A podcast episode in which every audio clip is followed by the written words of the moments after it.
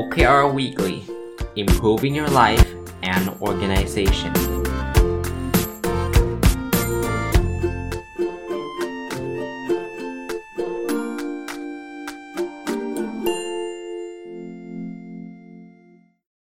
สวัสดีครับ ยินดีต้อนรับเข้าสู่รายการ OKR Weekly นะครับ เป็นรายการที่จัดทุกวันพุธนะก็ยังคงอยู่กับหนังสือเล่มที่ชื่อว่า OKR Objectives and Key Results เขียนโดยคุณ Patrick l a b a t c h e r นะครับแล้วก็คุณ Christian Jacob ก็เป็นหนังสือที่เคยเล่าให้ฟังแล้วนะว่าอาจจะไม่มีจำหน่ายในประเทศไทย แล้วก็คนเขียนก็ไม่ใช่เป็นแบบว่าโอ้โหเป็นบิ๊กเนมนะครับแต่อ่านแล้วรู้สึกว่ามันมีหลายมิติที่ผมคิดว่าน่าจะเป็นประโยชน์นะแล้วก็ก็หยิบมารีวิวให้ฟังนะครับเพราะคิดว่าเล่มนี้อาจจะไม่ได้เป็นที่นิยมมากนักนะครับอะวันนี้จะมาพูดถึงบทที่ 7 คือบทที่เขา ใช้ชื่อว่า the OKR Master นะเล่าให้ฟังนิดนึงครับ OKR Master คือใคร คือคนที่จะทำหน้าที่ในการขับเคลื่อน OKR ในองค์กร ถ้าใช้ศัพท์ผมหรือศัพท์หนังสือเล่มอื่นเนี่ยเขาจะใช้คาว่า OKR Champion นะครับคราวนี้มันคล้าย ๆกันนะครับ ถึงแม้ว่าในในหนังสือเล่มนี้เขาจะใช้คำว่า Master ก็ตามเนี่ยเขาบอกแบบนี้เขาบอกว่า OKR Master เนี่ยเขามีบทบาทหลากหลายนะซึ่ง อยากจะมานำมารีวิวไว้ในวันนี้นะครับว่าบทบาทของ OKR Master มีอะไรบ้างนะครับ บทบาทแรกเนี่ยเขาบอกว่า the OKR Master as coach นะเขาบอกว่า OKR Master เนี่ยไม่ใช่เป็นที่ปรึกษานะ แต่ต้องเป็นโค้ชโค้ชคืออะไรโค้ชคือคนที่สอนคนนะ่ะให้ให้ใช้ OKR ให้เป็นนะในในนี้เขาก็บอกถึงบทบาทอันนี้เขาเน้นบทบาทเรื่องนี้เยอะมากนะครับว่า เขาจะต้องเป็นคนที่ที่คอย ติวคนทำให้คนรู้สึกว่าเเรื่อง OKR มันเป็นเรื่องที่เป็นประโยชน์ต่างๆ นานานะครับเขาจะมีลักษณะที่เขาเรียกว่า transformational leadership นะ transform transformational leadership ก็คือเป็นผู้บริหารที่จะมีการเปลี่ยนแปลงนำไปสู่การเปลี่ยนแปลงต่างๆ ในองค์กร อย่าลืมว่า OKR เนี่ยมันมันต้องทำให้เกิดการเปลี่ยนแปลงนะนะครับ เป็นรูปแบบของ continuous improvement นะครับ การเปลี่ยนแปลงแบบตลอดเวลานะครับ ก็เขาพูดถึง mindset ด้วยนะครับ ควรจะมี mindset แบบ growth mindset นะแทนที่จะเป็นแบบ fix mindset ว่าเปลี่ยนไม่ได้ทำไม่ได้นะนี่คือบทบาทแรกนะ เป็น OKR master ที่เป็นบทบาทเป็นโค้ชอันที่ 2 the OKR master in his role as expert ก็แปลว่าจะมีบทบาทเป็นผู้เชี่ยวชาญครับ คืออย่างที่บอกนะ คนที่จะมาเป็น OKR master ได้ก็ต้องรู้จัก OKR ใช่ไหม ใหม่ๆเนี่ยคนก็จะไม่ค่อยเข้าใจหรอกว่าเออออ OKR มันคืออะไร ก็ต้องมาถาม master นี่แหละ หรือ OKR champion นี่แหละนะคราวนี้เวลาเขาเขาถามว่าเออเราจะทำยังไงให้เราเป็นผู้เชี่ยวชาญได้ ก็เยอะแยะครับนะเเราอาจจะไปพูดคุยกับ OKR คนอื่นนะครับ ไปฟังพอดแคสต์จัดพอดแคสต์นะครับทำบล็อกอ่านในบล็อกไป conference ต่างๆนะครับ หรืออ่านหนังสืออะไรเงี้ย ก็จะเป็นผู้เชี่ยวชาญ แล้วอย่าไปคิดว่าเอ้ย OKR เนี่ยมันจะแบบฉันรู้ละพอละนะครับผมว่ายิ่งอ่านเยอะยิ่งดีนะ ส่วนตัวผมอะผมก็ไม่อยากจะบอกว่าผมเป็นผู้เชี่ยวชาญอะไรหรอก แต่ว่าผมชอบอะผมก็เลยเนี่ยนั่งอ่านเนี่ยหนังสือเล่มเนี้ยผมเชื่อว่า ถ้าไม่ไป search ก็ไม่เจอหรอกเพราะมันไม่ใช่หนังสือเล่มแบบโอ้ดังสุดยอด แต่คนเขียนไม่ใช่ว่าคนเขียนเขาไม่เก่งนะ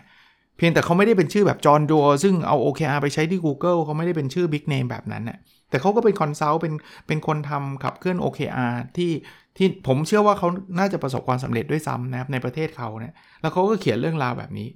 ซึ่งผมผมว่าดีนะอะมาบทบาทที่ 3 ครับ the OKR Master as Process Owner ก็คือเป็นเป็นเจ้าของของกระบวนการนะครับเขาบอกแบบนี้ครับ คือไม่ว่าบทบาทแรกเป็นโค้ชหรือจะเป็นเอ็กซ์เพรสเนี่ยนะเขาจะต้องมีการพูดคุย มีการสอน แต่ว่านอกจากไอ้เรื่องพวกนี้แล้วเนี่ยเขาเขาใช้คำว่า shape and watch over คือบางทีแต่ละองค์กรไม่เหมือนกันครับนั้นเนี่ยเขาต้องดูแลกระบวนการตั้งแต่ต้นจนจบเลย shape ก็ถ้ามันออกนอกลู่นอกทางต้องตบกลับเข้ามานะครับ แล้วคอยมอนิเตอร์คอย watch over นะครับ ก็คือคอยคอยดูว่าไอ้กระบวนการแบบนี้มันน่าจะใช่หรือเปล่านะบบทบาทที่ 4 ครับ the OKR Master as change agent โอ้อันนี้ชัดเจน เป็น OKR Master เนี่ยจะต้องเป็นคนที่เป็นผู้นำการเปลี่ยนแปลงให้ได้นะครับถามว่าทำไมต้องเป็นผู้นำการเปลี่ยนแปลงก็ต้องบอกว่า จริงๆมันก็ขึ้นอยู่กับองค์กรนะ แต่ส่วนใหญ่ที่ผมเจอแล้วกันนะอันนี้ประสบการณ์ส่วนตัวแทรกไปด้วยก็คือว่า บางทีเขาอยู่ในวัฒนธรรมองค์กรแบบเดิมๆอะเช่นทำเป้าหมายแล้วก็ต้องไปให้ถึงเนาะเราคงไม่ตั้งเป้าอะไรที่มันยากเกินไปนะครับ พอมาเปลี่ยน mindset เป็น OKR ที่บอกต้องตั้งเป้าให้มัน stretch ให้มันยาก คนก็ไม่อยากจะเปลี่ยนละนะเราเราเป็นมนุษย์ทั่วไปนะปุถุชนก็เราชอบในสิ่งที่มันเคยมีอยู่อะเราไม่ค่อยชอบเปลี่ยนเพราะว่าเปลี่ยนเรายังไม่รู้เลยว่าเอ้ยมันจะเกิดอะไรขึ้นกับเราเนี่ยนั้นบางทีมันต้องอาศัยคนที่เป็น OKR Master หรือ OKR Champion เนี่ยแหละครับ ที่จะกระตุ้นทำให้เกิดการเปลี่ยนแปลงแบบนี้ขึ้นได้นะครับ อันนี้ก็คือบทบาทอันที่ 4 นะครับ บทบาทอันที่ 5 นะครับ OKR Master as Facilitator นะ Facilitate ก็คือการจะใช้คำว่าอะไรเดียอำนวยความสะดวกทำให้มันเกิดเกิดกระบวนการเกิดการเปลี่ยนแปลงต่างๆ ได้นะครับอะยกตัวอย่างนะ เช่น การที่จะให้คำแนะนำที่มันชัดเจนว่า 1 2 3 4 5 ต้องทำอะไร อย่างเงี้ย facilitator ก็จะเป็นคนคอยสตาร์ทว่าต้องประชุมแล้วนะต้องส่ง OKR เมื่อไหร่ยังไงนะครับทำให้คนเห็นว่าเออทำไปแล้วมันจะมีผลยังไง มีมี result ออกมายังไงนะครับ หรือถ้าอะไรที่มันต้องเป็นทีม อาจจะต้องเป็นคนนัด เป็นคนประชุม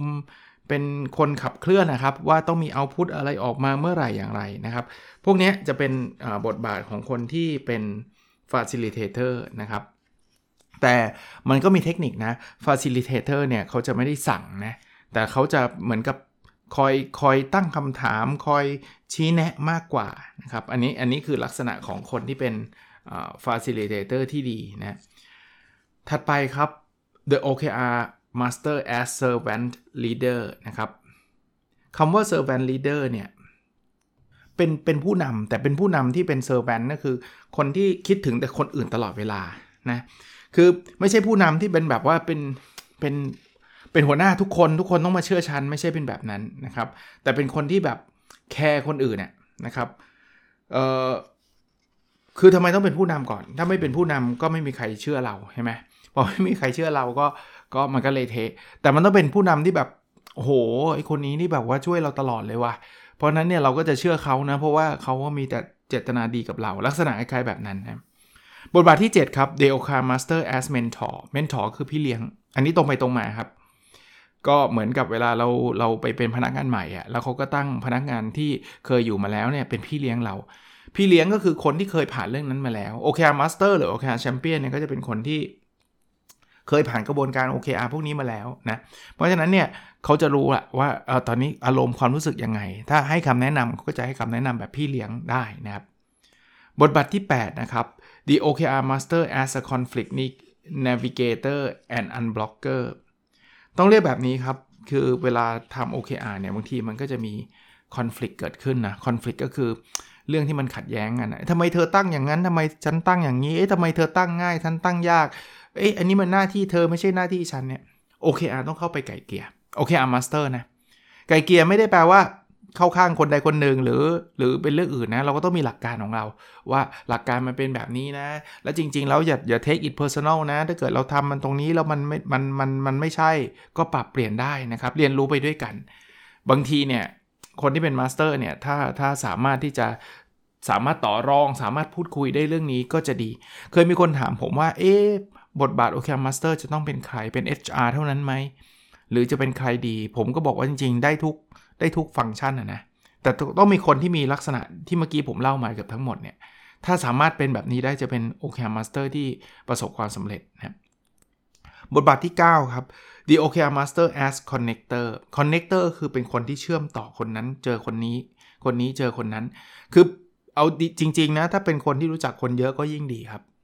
อ๋อ ถ้าพี่มีปัญหาเรื่องนี้นะ ผมเห็นฝ่ายนั้นเน่ะเขาทำเรื่องนี้ตอนแรกก็มีปัญหาเหมือนกัน เอางี้เดี๋ยวผมพาพี่ไปเจอกับฝ่ายนั้นดีกว่า เพื่อจะได้มาแชร์ความรู้กันเรื่อง OKR อย่างเงี้ยเป็น The Connector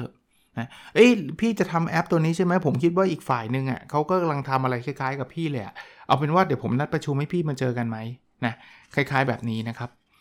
บทบาทที่ 10 The OKR Master as an Organizational Development Observer คือ organizational development เนี่ยคือการที่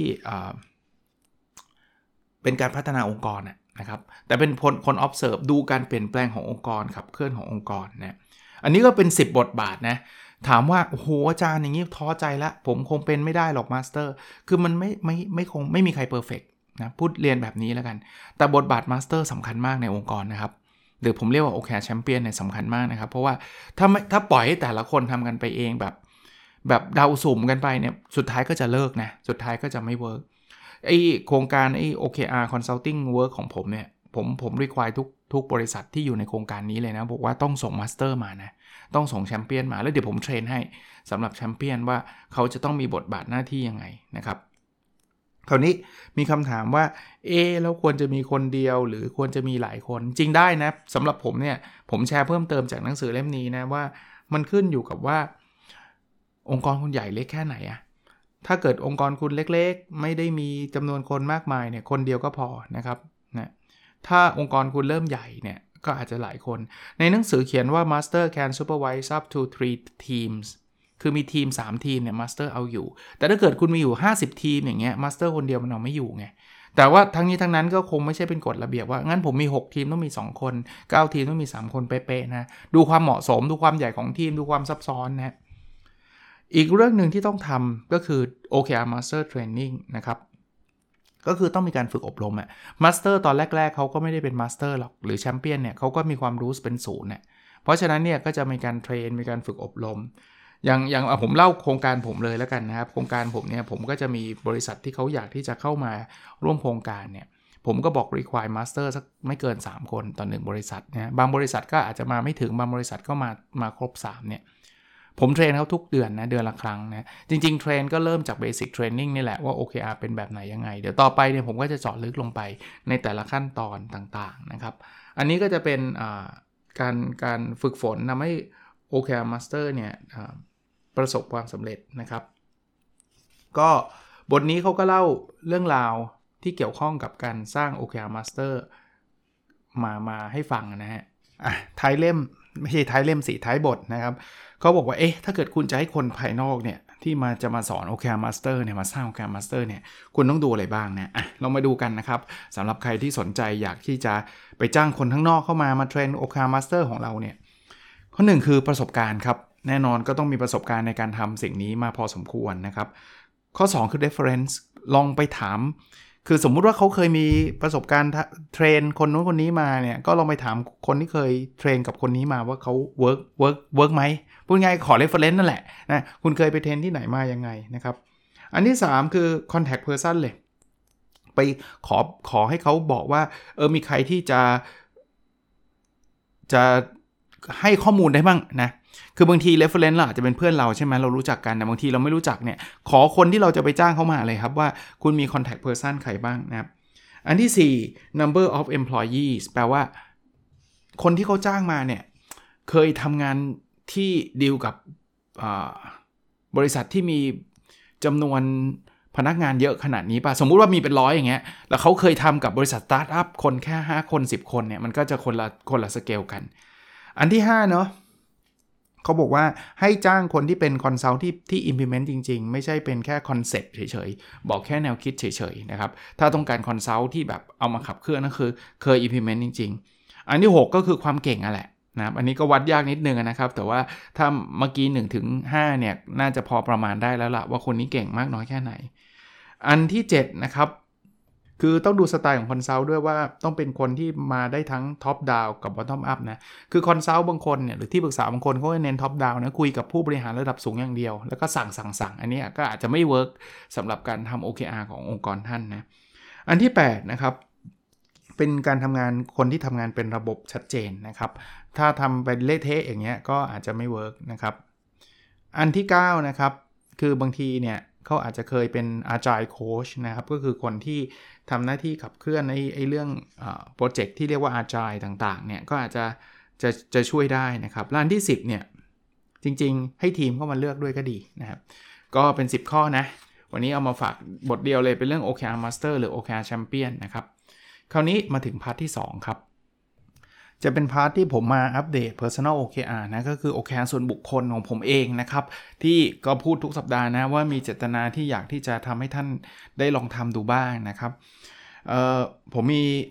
Objective Key Result 3 ชุดดังต่อไปนี้นะครับ Objective ที่ 1 เรียนรู้และพัฒนาตัวเองอย่างต่อเนื่อง Key Result 1.1 อ่านหนังสือสะสมให้ได้ตั้งแต่ต้นปีจนถึงปลายไตรมาสที่ 2 เนี่ย ครบ 60 เล่มนะ ตอนนี้วีคที่ 10 ของไตรมาสที่ 2 แล้วนะ ก็เหลืออีกประมาณ 3 วีคนะครับ 2-3วีคเนี่ยผมอ่านไปแล้ว 56 เล่ม เหลืออีก 4 เล่มนะครับ อันนี้ไม่ได้สัปดาห์ที่ผ่านมาอ่านหลายเล่มนะไม่จบสักเล่มเลยนะครับก็ก็ยังยัง on track ระดับหนึ่งนะครับ key result หนึ่งจุดสองเขียน paper จบ 2 paper จบไปแล้ว 1 แล้วอีก paper หนึ่งเนี่ยกำลัง edit ภาษาอังกฤษอยู่ก็น่าจะใกล้เคียงน่าจะจบ2 paper ได้อย่างสวยงาม hopefully นะครับ objective ที่ 2 แบ่งปันความรู้เพื่อทำให้สังคมดีขึ้นนะครับ key result 2.1เขียนหนังสือสะสมครบ 2 เล่มนะเขียนไปตีพิมพ์ไปแล้ว 1 เล่ม 2 เล่มเนี่ยคือตั้งแต่ต้นปีนะอีกเล่มหนึ่งอยู่กับสนักพิมพ์ว่าจะว่าจะถามเขาเหมือนกันว่าไปถึงไหนแล้ว แต่ก็ยังไม่ได้ยังไม่ได้ถามสักทีนะครับ คีรีเซลสองจุดสองมีคนติดตามฟังพอดแคสต์สองหมื่นตลอต่อวัน ตอนนี้อยู่ที่ 9,073 มันก็คงที่มาตลอดนะ ก็อย่างที่บอกผมเรียนนะ แค่นี้ผมก็ดีใจแล้วล่ะนะครับ แต่ก็ต้องขอบคุณจริงๆ ต้องมาขอบคุณทุกสัปดาห์ว่าที่ท่านกูนาฟังแล้วก็แชร์ แล้วก็โอให้คอมมงคอมเมนต์เต็มไปหมดนะครับคีรีเซลสองจุดสามมีองค์กรใช้ OKR ครบ 10 องค์กร ในที่นี้ก็คือคนที่อยู่ในโปรเจกต์ OKR Consulting ของผมนะครับ ตอนนี้มีอยู่5บวก3นะครับ ก็คือ 8 องค์กรเนี่ย Objective ชุดสุดท้ายนะครับชุดที่3 Objective คือมีสุขภาพกายและสุขภาพจิตที่ดีนะครับ Key Result 3.1วิ่งสะสมให้ได้ 600 กิโลเมตร น้ำหนัก 78 กิโลกรัม วิ่งทำได้ 469.7 อันนี้ช้าเลยแหละนะครับแต่ไม่เป็นไรครับ ค่อยๆ วิ่งไปเรื่อยๆนะครับ แล้วก็น้ำหนักอยู่ที่ 82.4 ก็เกินเป้าไปเยอะนะ แต่ว่าก็ลดมา 2 สัปดาห์ติดแล้วนะนะครับ สัปดาห์ที่พีคคือ 83.4ลดมาได้ 1 1 2 สัปดาห์ที่แล้วนะลดมาได้ 1 กิโลนะแต่ก็ยังถือว่าเกิน 78 มากมายนะแล้วก็คีรีซอล3.2 อยู่กับครอบครัวสะสมครบ 50 วัน ตอนนี้ครบแล้วพอดีเลย 50 วันนะครับก็ก็อันนี้ก็ถึงเป้าไปแล้วนะครับ เรียบร้อย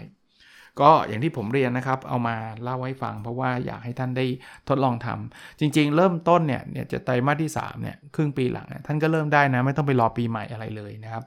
มีคนเขียนมาถามอยู่เรื่อย ๆ ว่าอาจารย์จะมีโอเคอาไดรี่หรือเปล่านะครับ ผมทำปีละครั้งนะครับ แต่ถ้าเกิด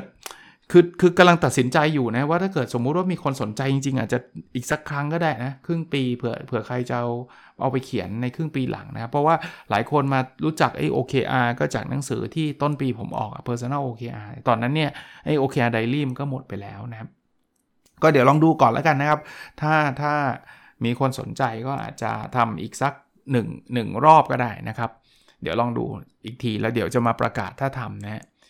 โอเคสำหรับเรื่องโควิดก็หวังว่าทุกคนก็จะผ่านมันไปได้ด้วยดีแล้วกันนะครับ ใครที่ฉีดวัคซีนแล้วก็อย่าเพิ่งกัดตกนะครับ ยังต้องใส่หน้ากากล้างมือ แล้วก็อยู่ห่างๆคนอื่น เช่นเดิม ถึงแม้ว่าท่านอาจจะฉีดครบ 2 เข็มแล้ว แต่ว่าท่านมีสิทธิ์ที่จะไป แพร่เชื้อให้กับคนอื่นได้นะครับ คนที่ยังไม่ฉีดก็แน่นอนครับดังนั้นคือท่านถ้าถ้าท่านติดเองท่านจะแย่ด้วยนะครับ มันมีโอกาสแหละ มันมีติดแบบไม่มีอาการเยอะก็จริงอะแต่ว่ามันก็มีโอกาสเราจะไปเสี่ยงทำไมจริงไหมนะเพราะนั้นก็พยายามหน่อยนะครับพยายามหน่อย ถ้าเป็นไปยังตามที่แผนที่เราเห็นไว้ก็ภายในสิ้นปีนี้มันก็น่าจะดีขึ้นแหละนะครับ ถึงแม้ว่าอาจจะยังไม่ได้ตามเป้าหมาย แต่ว่ามันจะต้องดีขึ้นเรื่อยๆนะครับ ถ้าเรายังกัดไม่ตกนะ แต่ถ้าเรากัดตกเนี่ยเราจะเป็นเหมือนต่างประเทศอะนะครับ หลายประเทศที่เราเห็นว่า โอ้โห ช่วงที่แบบมีวัคซีนแต่คนติดเยอะแยะมากมายก็มี เพราะว่าเขาเขาไม่ใส่หน้ากากกันเลยอย่างเงี้ย เรายังไม่พร้อมไปถึงจุดนั้นนะ ถึงแม้ว่าจะเห็นข่าวว่า โอ้ยอเมริกาบางบางที่เขาใช้ชีวิตแบบปกติ แต่เราเนี่ยฉีดเป็นเปอร์เซ็นต์ที่น้อยมากเลย เทียบกับประชากรที่เรามีอยู่นะ แต่ก็อีกไม่นานนะครับ ถ้าร่วมแรงร่วมใจกันอีกไม่นาน แค่แค่เราใส่หน้ากากเราเข้มข้น ผมว่าตัวเลขมันก็จะลดลงแล้วล่ะนะครับ โอเคนะครับ แล้วเราพบกันในสดถัดไปครับ สวัสดีครับ